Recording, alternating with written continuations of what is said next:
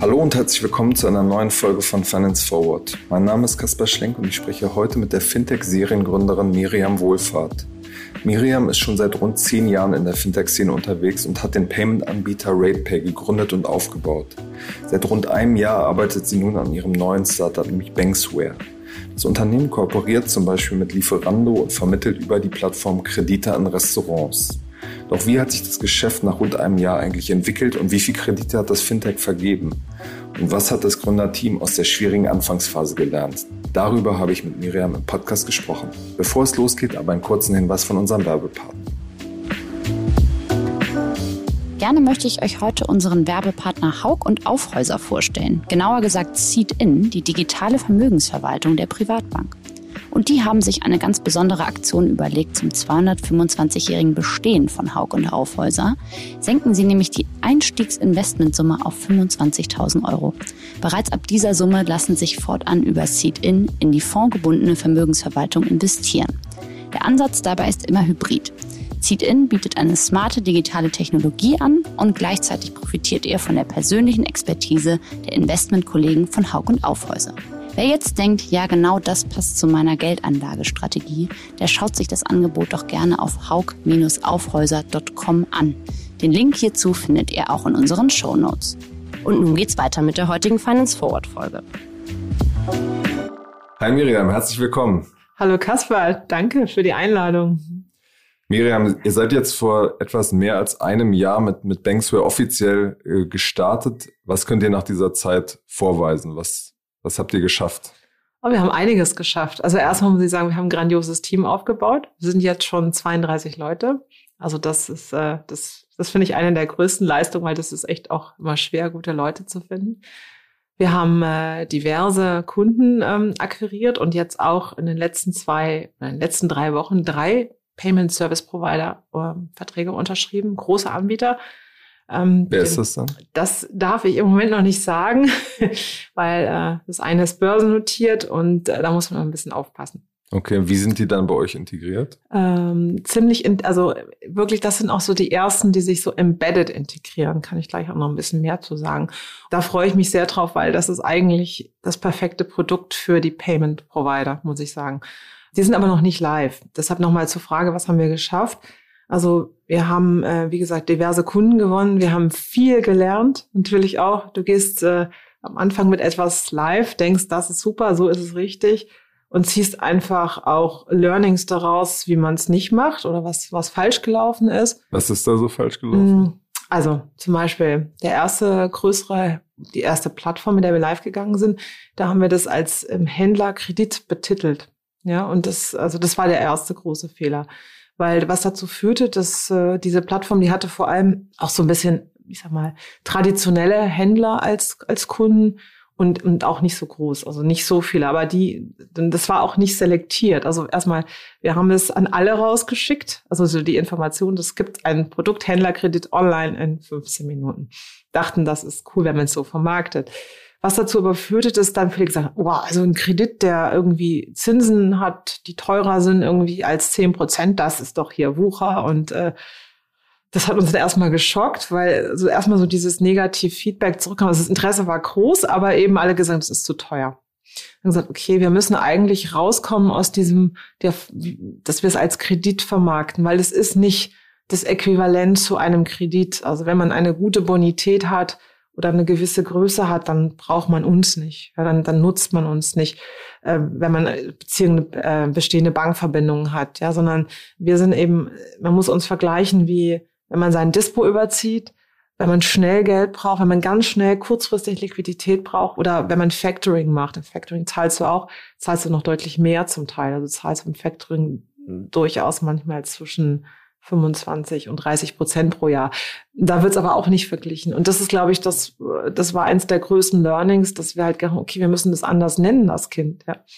Sind, und, äh, genau, für die, die es vielleicht nicht kennen, nochmal kurz zur Erklärung. Banksware funktioniert quasi so, dass ihr ja ähm, an Händler auf Plattformen, zum Beispiel bei Lieferando, Restaurants, ähm, Kredite vermittelt und dadurch, dass ihr quasi Transaktionen auf der Plattform seht, die Bonität einschätzen könnt und dann ja, wenn die Unternehmen Umsätze machen, davon Teile einbehaltet. Mhm, Richtig? Genau, genau.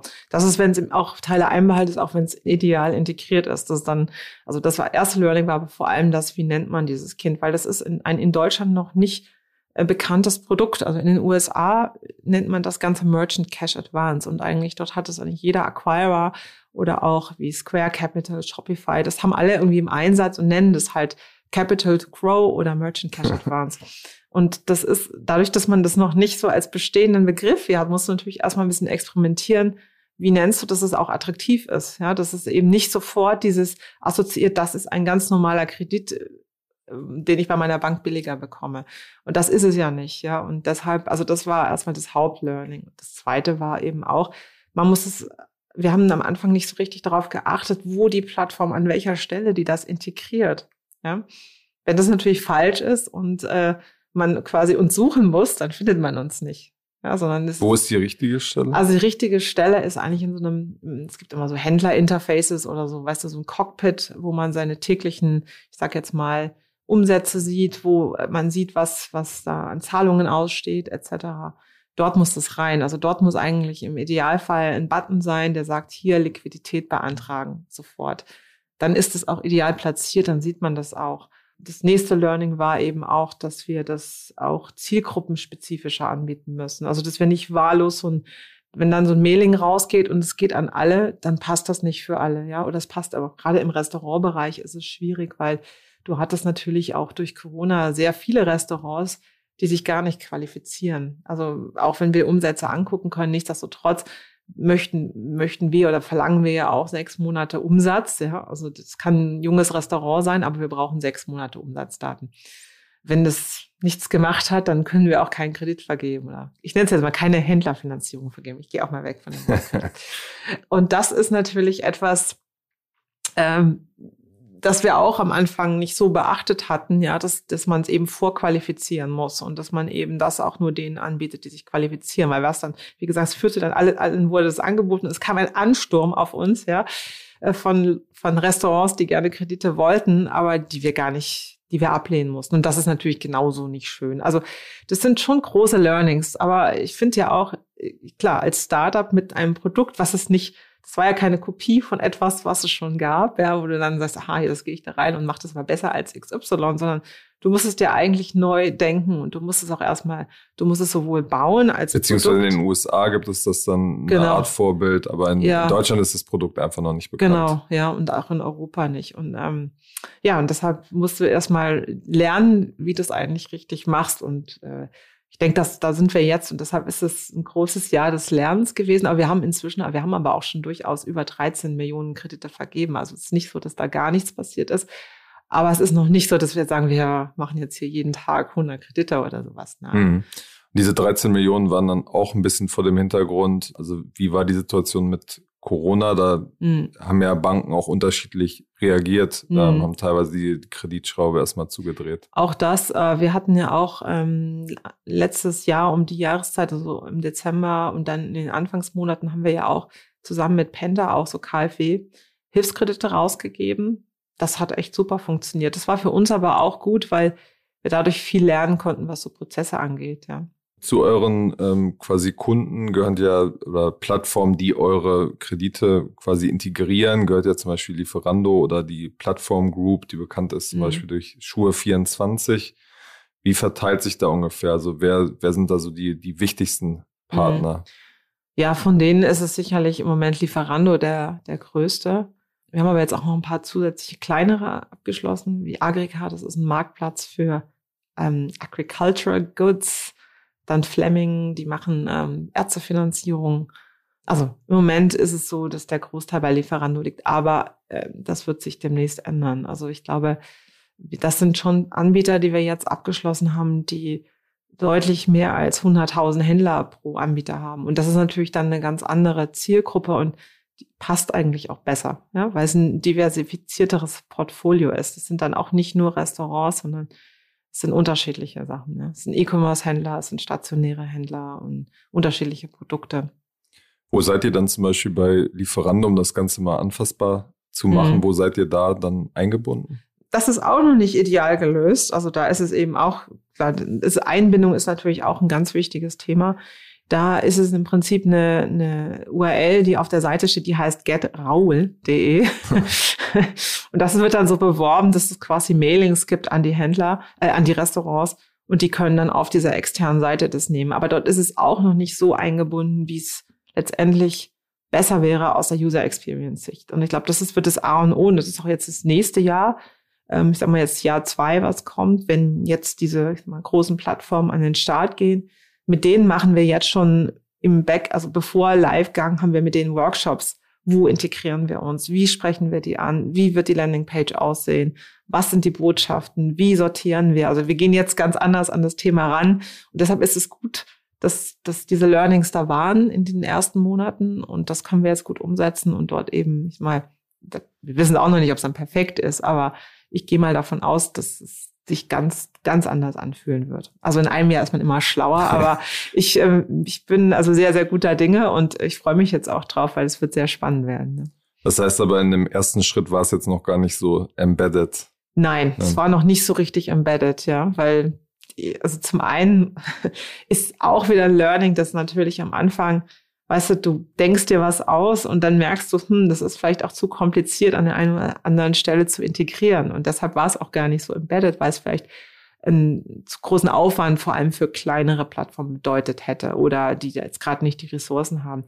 Und wir haben dann auch noch viel glatt gezogen, wie hinten die Rückzahlungen laufen, wie irgendwie, ich sage jetzt mal, die Daten angebunden werden, dass es auch andere Möglichkeiten gibt. Und das ist jetzt, weißt wir hatten ja auch, als wir gestartet sind, letztes Jahr noch gar keine eigene Tech-Abteilung. Wir hatten ja noch wir haben das ja damals outgesourced und hatten quasi mehr oder weniger so ein MVP gebaut für den Start im Dezember das haben wir auch, ähm, wenn man darüber spricht, was ist eigentlich im letzten Jahr alles passiert. Also wir haben die Technologie komplett in-house gezogen und haben äh, ziemlich viele Kollegen eingestellt.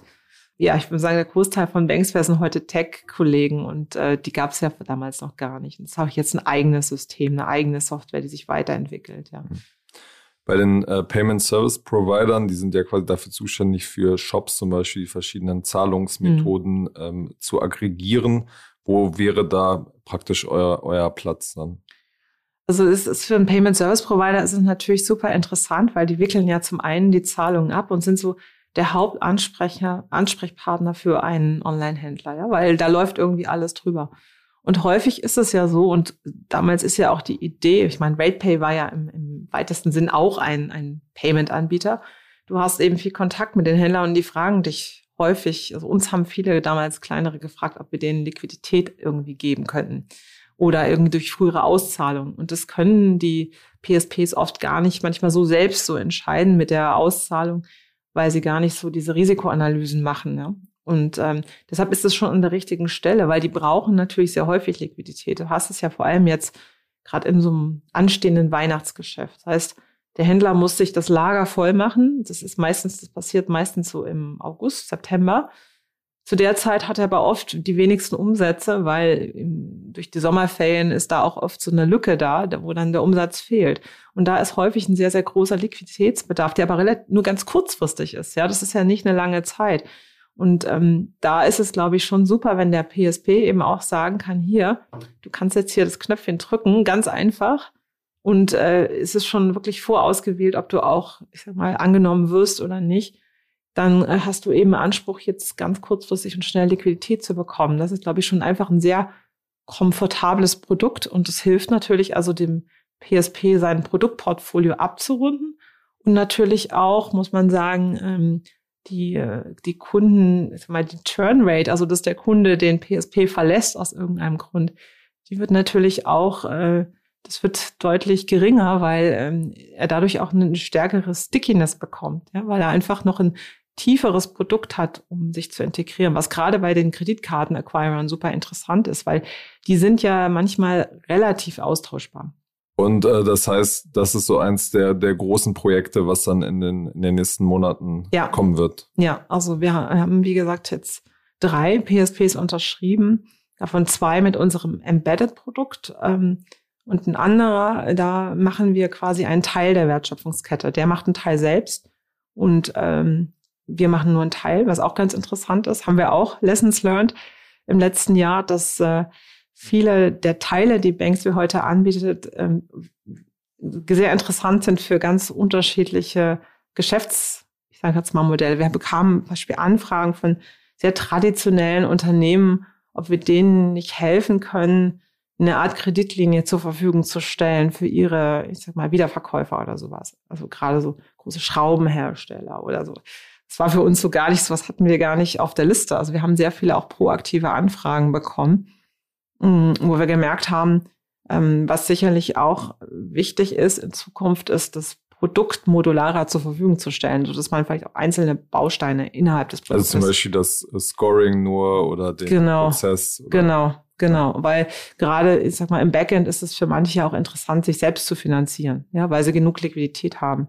Und die brauchen Was meinst du mit sich selbst zu finanzieren? Mhm, also heute unsere, ich sag mal, Embedded-Lösung ist ja so, dass wir ähm, Stand heute mit einer Bank hinten arbeiten und diese Bank wird dann genutzt für die ähm, Händlerfinanzierung.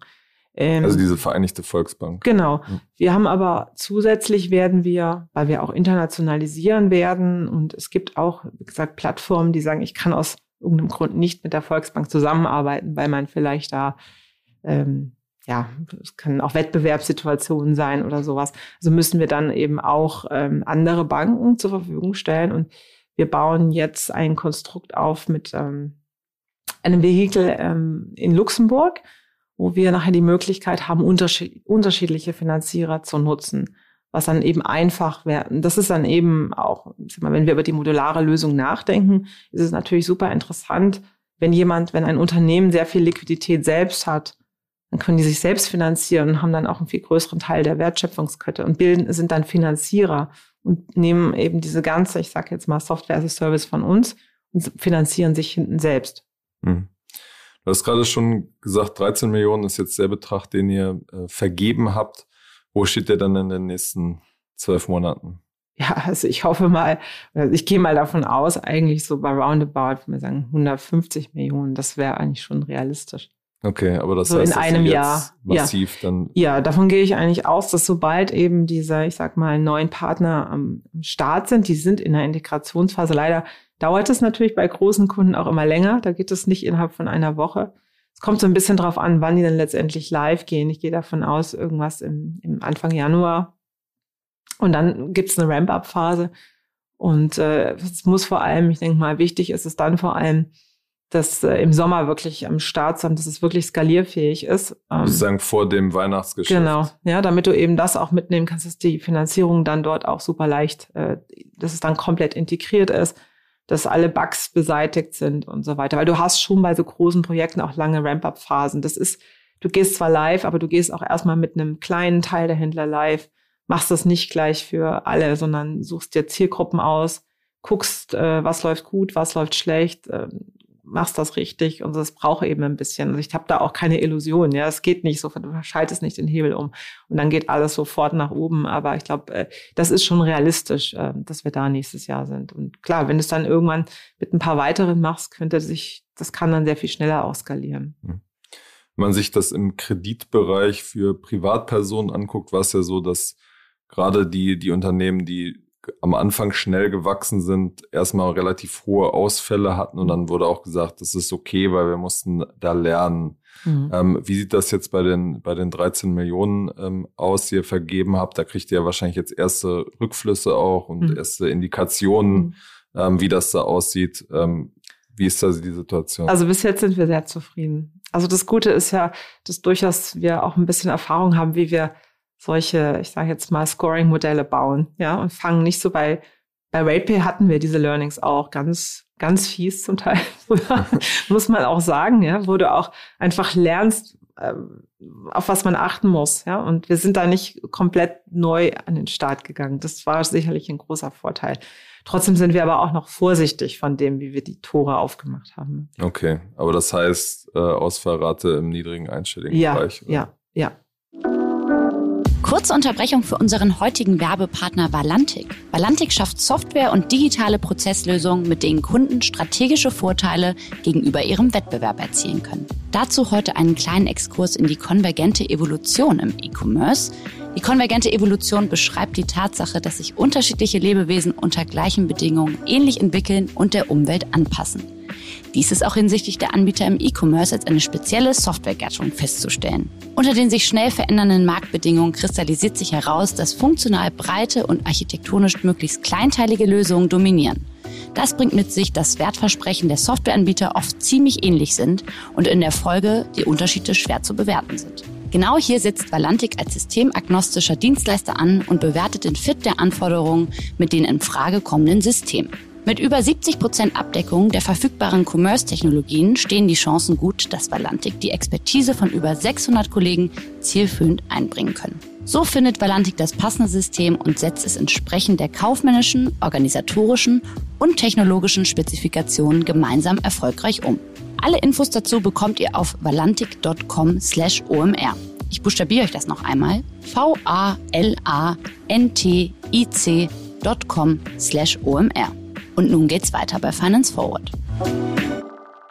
Es gibt jetzt ja einige äh, Spieler auf dem Markt, die neu gestartet sind, zum Beispiel Mondo äh, in Berlin und äh, Billy geht auch in die Richtung, dass sie jetzt sagen, wir machen so bei Now Pay Later über Plattformen vermitteln wir das mhm. praktisch an Händler. Das ist ja so ein bisschen vielleicht sogar eine ähnliche Kundengruppe, aber ein ganz anderer Ansatzpunkt. Mhm ihr sozusagen bei der Plattform, auf der die sowieso ihr Geschäft machen mhm. und die sozusagen auf den Plattformen, also bei Billy weiß man es zumindest, Contorion, wenn, wenn ich jetzt irgendwie Zubehör einkaufe, ähm, mache ich mir da quasi, äh, hole ich mir da vielleicht ein äh, Factoring oder irgendwie eine, einen Kredit. Mhm. Deswegen so ein bisschen die Frage, wie siehst du diesen Bereich und warum glaubst du auch, dass euer Ansatzpunkt da der bessere ist? Also ich glaube, dass dieser Buy Now Pay Later Bereich im B2B, da ist ein großes Wachstumspotenzial. Also das ähm, ist auch was, ähm, RatePay macht das ja auch ein bisschen. Also, ähm, aber ich glaube jetzt, sag ich mal, das ist, ich sehe das, das ist ein unterschiedliches Produkt. Ja, das, äh, dieser Buy Now Pay Later bezieht sich ja dann immer in der Regel auf eine Rechnung oder auf eine bestimmte Sorte. Wir sagen, unser, unser Bereich ist ja irgendwie eher so, man kann es eigentlich wie Bargeld sehen. Ich habe lustigerweise auch letztens mal äh, geschaut, wie eigentlich bei Shopify, da die das in den USA machen. Trotzdem gibt es eine deutsche Übersetzung, wie die das übersetzen. Die nennen das als Barvorschuss. Und, und das ist eigentlich gar nicht so, so unclever, weil es letztendlich ist, es ist dann etwas anderes, als wenn ich einen Firmen, einer Firma, wenn ich einen Rechnungskauf für Firma zu Firma anbiete. Ja, dann ist es auf diese eine Rechnung bezogen. Was wir aber machen, wir geben ja quasi Geld und dieses, dieses Geld ist zweckungebunden. Und das ist ein Unterschied. Also du kannst zum Beispiel sagen, als, als Online-Händler, du nimmst dieses Geld und du kannst zum einen damit Rechnungen zwischen deinen, wenn, du bei deinem, wo du einkaufst, finanzieren das ist, da hast du dann eben auch auf diese B2B-Lösung, diese, diese Buy Now Pay Later Lösung.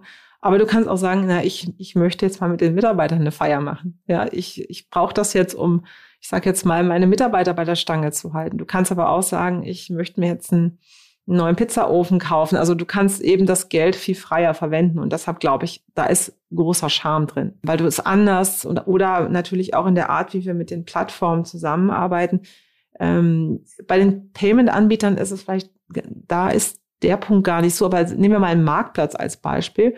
Du könntest natürlich auch einen Marktplatz ähm, anbieten, ähm, dass die das nutzen, um dafür, ich sage mal, Werbung günstiger irgendwie weiterzugeben. Also die können es natürlich auch auf ihre Bedürfnisse anpassen und ähm, könnten dadurch dann quasi vielleicht mehr, mehr Werbung auf dem Marktplatz von den Händlern bekommen. Ja? Wie ist es denn bei, äh, bei Shopify und Square genau gelöst? Mhm. Also Shopify hat es sehr, sehr gut integriert, muss man echt sagen. Ähm, die haben eine eigene Firma, die heißt Shopify Capital. Und die haben in diesem Merchant Dashboard von dem Shop, haben die eben quasi die Lösung, die, da siehst du eben auch alle deine Umsätze. Und du kannst eben sofort eben dir jederzeit Kapital beantragen und um dort eben weiter zu wachsen. Und ich glaube, inzwischen ich habe jetzt die aktuellen Zahlen nicht, aber ich glaube, Shopify hat, oh, schade, Kasper, das müsste ich jetzt eigentlich nochmal, habe ich mich jetzt nicht so vorbereitet. Ich habe das letztens mal gelesen, dass die einen wirklich mega Umsatz eigentlich über dieses Produkt erzielen und äh, habe dazu dann auch einen Artikel gelesen, dass es äh, schon eigentlich für die deutlich sehr attraktiv ist, weil sie aus dem reinen Shop-System gar nicht mehr so viel Erlöse ziehen, sondern es ist eher so diese 360 Grad äh, ich sage jetzt mal, dieses 360-Grad-Produkt für den Händler, ja, dass der Händler quasi alles darüber kriegt und einfach eine tolle User Experience hat. Und dort ist es, wie gesagt, auch so integriert, dass du es in deinem Dashboard, das du täglich besuchst, äh, in so einem Dashboard sehen kannst, wie viel kannst du eigentlich an Kapital zur Verfügung bekommen heute? Was steht dir zu theoretisch? Zu welchen Konditionen? Das ist auch sehr smart. Die sehen natürlich dann auch alle Umsätze. Das ist schon super gemacht, ja. Und bei, bei Square? Bei Square ist es, ist es ähnlich. Also da ist es eben auch, da kannst du auch basierend auf deine tagaktuellen Umsätze dir quasi Kapital besorgen. Und die haben es eben auch bei sich so integriert, dass du es sehr einfach siehst. Also das ist sicherlich auch für uns ein Punkt gewesen, dass wir so ein bisschen diese Art der Integration ähm, am Anfang nicht so viel Wert darauf gelegt haben. Merkt ihr denn in, in, Europa, dass die, die logischen großen Player in diesem Segment auch so Produkte aufsetzen? Also von SumUp weiß man das zum Beispiel, hm. dass ihr mit sowas auch in Großbritannien gestartet sind. Genau. Also ich habe bisher in Deutschland noch keinen gesehen. Ich weiß, dass Shopify etwas hatte in den UK, das ist aber jetzt nicht mehr am Start. Du hast natürlich andere gesetzliche Grundlagen und da sind wir bei der schönen Regulatorik. Ja. Du kannst halt eben dieses Produkt und auch wenn es noch so sexy ist in den USA, du kannst es nicht eins zu eins nehmen und nach Europa bringen. Deshalb, nein, also noch merken wir das nicht. Was ist da hier komplizierter? Ähm, ja, du hast eben, also zum einen ähm, in den USA hast du, also ich glaube halt, du hast halt zum einen hier die Möglichkeit, über die PSD2 in die Konten zu gucken. Ja, das, das funktioniert ja, dieses US-Modell funktioniert ja dann gar nicht. Dafür hast du datenschutzmäßig in den USA mehr Möglichkeiten, Daten miteinander zu kombinieren. Aber du kannst nicht diesen Kontoblick machen. Was wir aber brauchen, ja, weil wir sind ja nicht nur in einer Plattform. Wir brauchen ja zusätzlich ähm, zu den Daten aus der Plattform wollen wir ja nochmal, ähm, um einfach eine größere Sicherheit zu haben, nochmal auf das Konto gucken. Ne? Und du brauchst eben auch, ähm, ich sage jetzt mal, um, um, um Regulatorik konform zu sein, müssen ja, weil das ist ja ein, ist ja ein Kredit. Das heißt, eine Bank vergibt ja irgendwo einen Kredit und wir sind der Vermittler. Ja? Trotzdem muss es ja für die Bank jederzeit, sage jetzt mal, ist es so, dass es eine wesentliche Auslagerung ist, wenn Bank zwar so ein Dienstleister ist und die Bank muss ja jederzeit nachweisen können, dass, dass diese ganzen Prozedere, Sachen eingehalten worden sind. Und du hast einfach in den USA andere Voraussetzungen. Heißt, du musst diese Prozesse anpassen.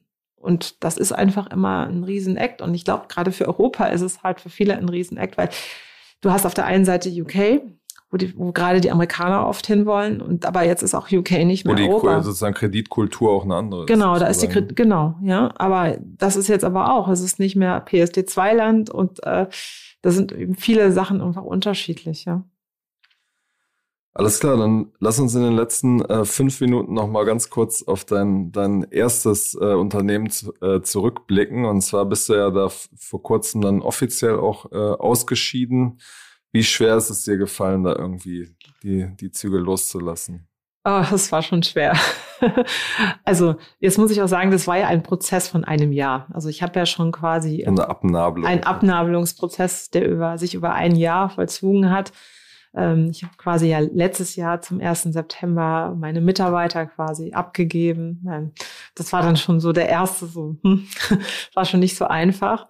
Äh, und, und meine operativen Aufgaben damals komplett abgegeben. Also und das letzte Jahr war dann quasi so ein Übergabejahr an Nina äh, und an Danny. Und das war schon gut, weil wir auch Zeit hatten. Ja, das war jetzt nicht, wir, wir konnten das alles in Ruhe machen. Wir konnten mit Händlern sprechen und ich habe mich natürlich dann auch immer mehr abgenabelt. Nicht das so toll, als dann, als es dann wirklich so weit war. Also ich habe wirklich in unserer, wir hatten dann so ein Abschiedsfest, ja, und ich habe so geheult. Ich, ich dachte, ich hab, es konnte, ich habe einfach nicht mehr aufhören können. Das war furchtbar. Es ist dann alles ausge, rausgebrochen. Ja, es okay. Ist, es ist mir schon äh, schwer gefallen. Und du hast jetzt deine, deine Schlüsselkarte und so auch ja, abgeben müssen. Ja, wobei ich bin jetzt immer noch Berater. Also ich habe eine externe E-Mail-Adresse, aber ich habe keine Schlüssel mehr, ja. Und äh, klar, das war schon ein komisches Gefühl. Ja. Was, wie, wie lässt du die Firma so aus deiner Sicht zurück? Wow, also RatePay ist sehr groß geworden. Also ist schon gigantisch, muss man sagen. Ähm, es ist aber sicherlich auch, ähm, ich glaube, es geht jetzt darum, das Unternehmen auf eine ganz neue Stufe zu heben. Ja? Ähm, wir haben im letzten oder in der letzten Monat, als ich da war, wurde noch ein sehr großer Vertrag unterschrieben. Da haben wir zwei Jahre dran gearbeitet. Das ist super für RatePay. Es ist aber, gibt aber noch keine offiziellen, ja, irgendwie Meldungen oder sowas, noch keine Freigabe. Deshalb kann ich das nicht sagen. Würde ich gerne, aber es ist wirklich ein sehr, sehr, sehr großer Anbieter, bei dem RatePay quasi im Backend dann den Rechnungskauf White Label macht, was wirklich toll ist. Also das ist schon grandios, muss man sagen. Ähm, das wird auch dazu führen, dass das Unternehmen nochmal weiter wächst. Aber man hat natürlich auch Wachstumsschmerzen und man muss auch sicherlich ist es immer so, wenn, wenn ein Unternehmen stark wächst und sich viele Veränderungen ergeben, gibt es auch personell immer Themen, die sich verändern und so weiter. Und aber es ist sehr, es ist, es steht sehr gut da, ja. Aber trotzdem ist es, es gibt echt viel zu tun. Und das letzte Jahr war natürlich auch, guck mal, als Nina angefangen hat, ist erstmal, ähm, das war kurz die Wirecard war zusammengebrochen. Wir mussten damals äh, die, eine neue Bank anbinden und ganz viele Dinge einfach auch ändern. Es gab unglaublich viele Themen. Ja. Das war schon auch ein, ein heißer Ritt für sie auch. Ja. Hm. Aber ja. sie hat es sensationell gemacht und ich glaube, die Leute haben sie auch echt lieb und das ist auch echt, das ist richtig gut geworden. Und ja, es ist, es ist ein tolles Produkt und jetzt ist natürlich, was schon interessant ist, dieses dieser Hype äh, ist natürlich deutlich größer als früher. Es ist, also ich, es gibt viel mehr Anfragen für dieses Thema als früher. Ne? Hm, bereust du das da irgendwie dann jetzt äh, rausgegangen zu sein? Nein, nee.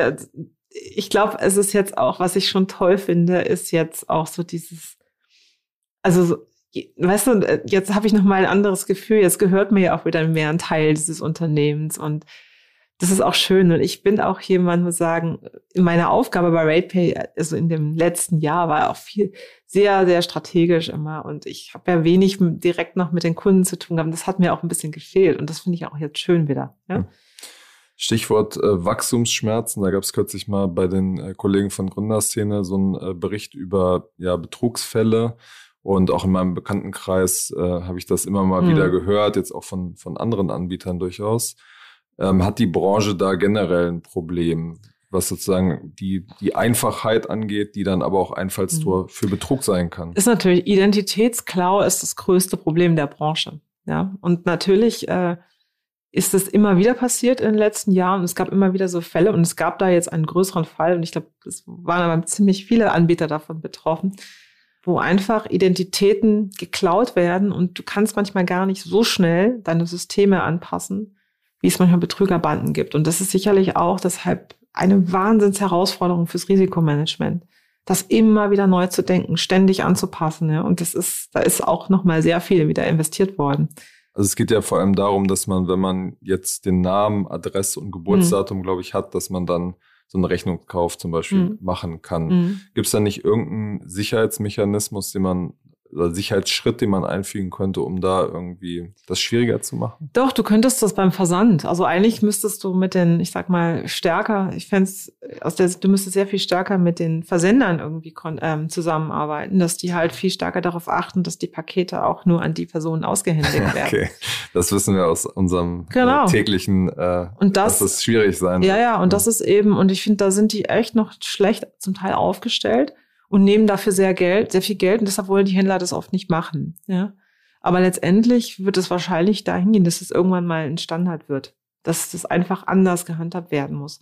Weil dann kannst du auch dieses Thema unter Kontrolle kriegen. Weil so ist es natürlich, je größer der Rechnungskauf wird und der, je beliebter der wird und je mehr große Händler den haben, desto mehr wirst du Identitätsbetrüger haben. Ja? Weil die es halt versuchen, das läuft ja so ab, die nutzen, die nutzen deine Identität und versuchen das aber an eine andere Adresse zu schicken oder die gucken, die wissen du. Oder machen eine Dienstleistung, ja, quasi zum Beispiel so, das, so, ein Roller oder sowas, fahren ja, damit rum. Ja, ja. Und du hast halt, du hast ganz viele Muster da. Und das ist nichts Neues. Also es ist nur dadurch natürlich, dass es, es ist wie Ladendiebstahl. Ja? Letztendlich, dadurch, wenn jetzt so viele per Rechnung bezahlen, ist einfach die Quote derer, die die da betro also die, die, die, ich sag mal, die sich da, die da fälschlicherweise Mahnungen bekommen, größer, weil, aber auf der anderen Seite muss man dazu sagen, das wissen die Verbraucher, glaube ich, oft gar nicht. Als Verbraucher bist du eigentlich auf einer guten Seite. Dann kriegst du die Meinung und sagst, du hast nie das Paket bekommen. Ne? Und äh, ja, die große Angst ist ja immer, dass man äh, quasi weiß. das an den Kasso weitergegeben wird und man ja. dann einen Schufa-Eintrag bekommt. Genau, hm. das, das ist so. Aber man sollte eben auch, also ich sag mal, wenn man eben so etwas bekommt, sollte man sich umgehend eben ähm, mit den, mit den Anbietern in Verbindung setzen, am besten schriftlich sagen, man war das nicht, ja. Achtung, also das ist einfach so etwas, da muss man schon aufpassen. Ja? Mhm. Ähm, das ist, ist einfach, es ist so. Ja? Du hast bei Kreditkarten, ist es ja auch häufig, und da merkst du es manchmal gar nicht. Da ist es ja manchmal viel subtiler, weil es manchmal kleine Beträge sind, die abgebucht werden, einfach von deiner Karte. Es wissen auch viele Leute nicht, dass da häufig auch äh, Rechnung, gerade bei Leuten, die viel mit Kreditkarte zahlen, da wird häufig auch ganz gerne mal, ist da auch immer mal wieder was dazwischen. Mhm.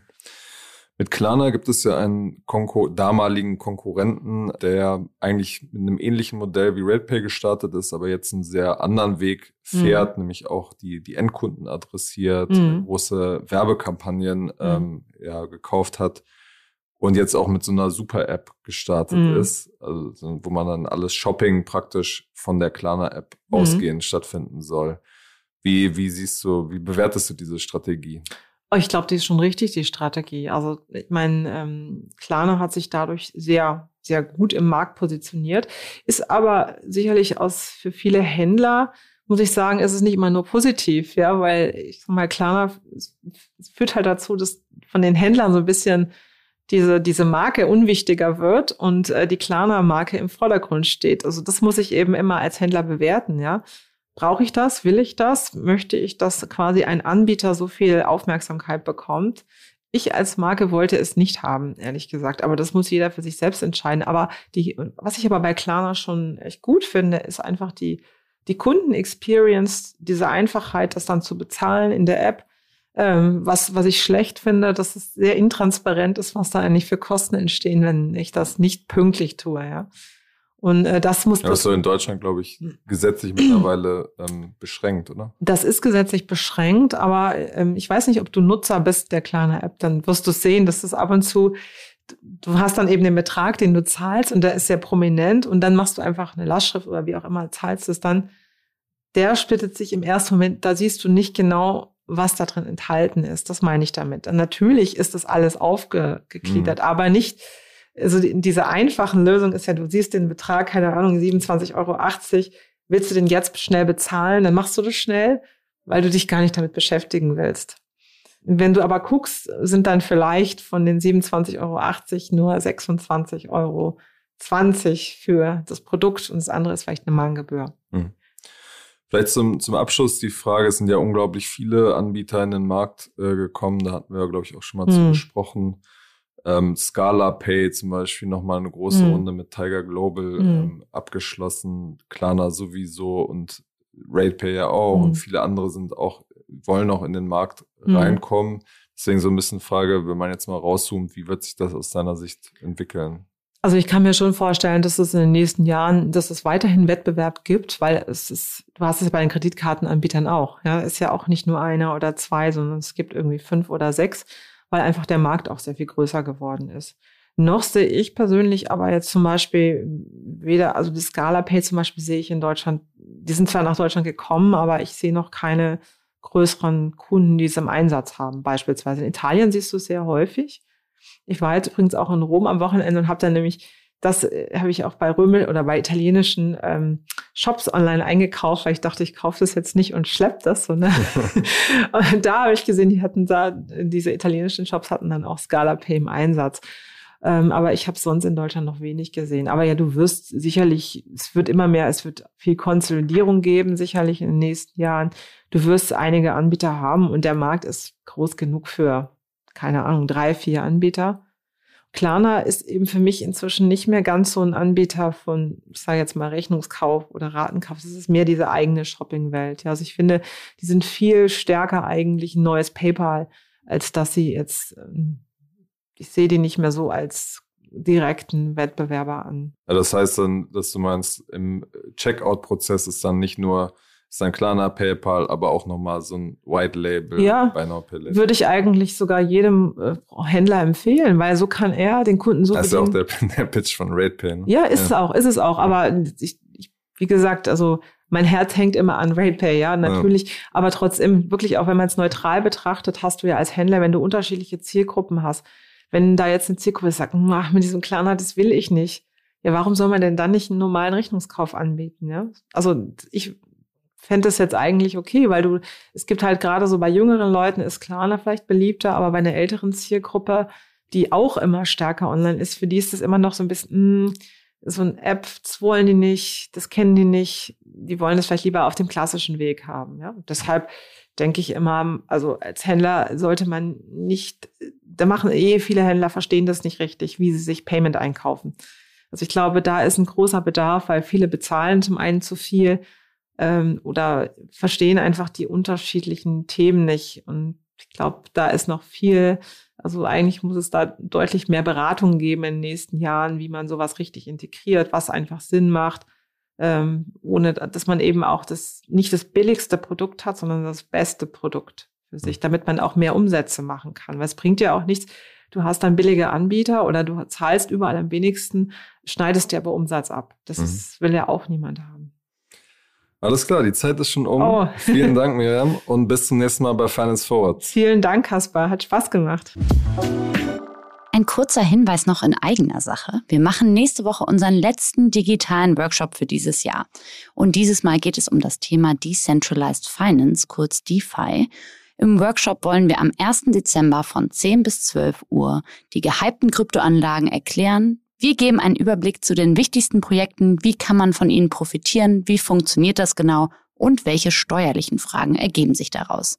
Gemeinsam mit Insidern aus der Branche und Blockchain-Experten wie Peter Großkopf, Katharina Gera und Dr. Steffen Rapp besprechen wir die wichtigsten Fragen rund um Decentralized Finance. Und weil wir uns ja in der Black Week befinden, könnt ihr mit dem Rabattcode Friday30 ganze 30 Prozent auf den Ticketpreis sparen. Wir freuen uns sehr, wenn ihr dabei seid.